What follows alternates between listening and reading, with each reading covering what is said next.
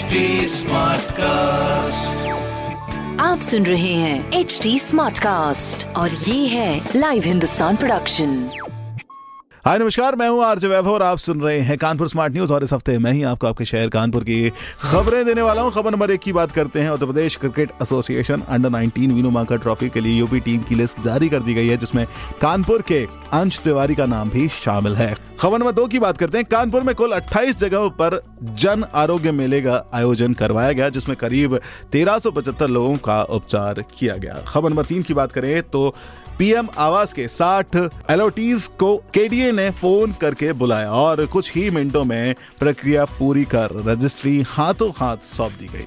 ऐसी खबरों के लिए आप पढ़ सकते हैं हिंदुस्तान अखबार। कोई सवाल हो तो ज़रूर पूछेगा on Facebook Instagram and Twitter हमारा हैंडल है at the rate H T और ऐसे पॉडकास्ट सुनने के लिए लॉग ऑन टू www.htsmartcast.com आप सुन रहे हैं एच डी स्मार्ट कास्ट और ये था live Hindustan production H smart Smartcast.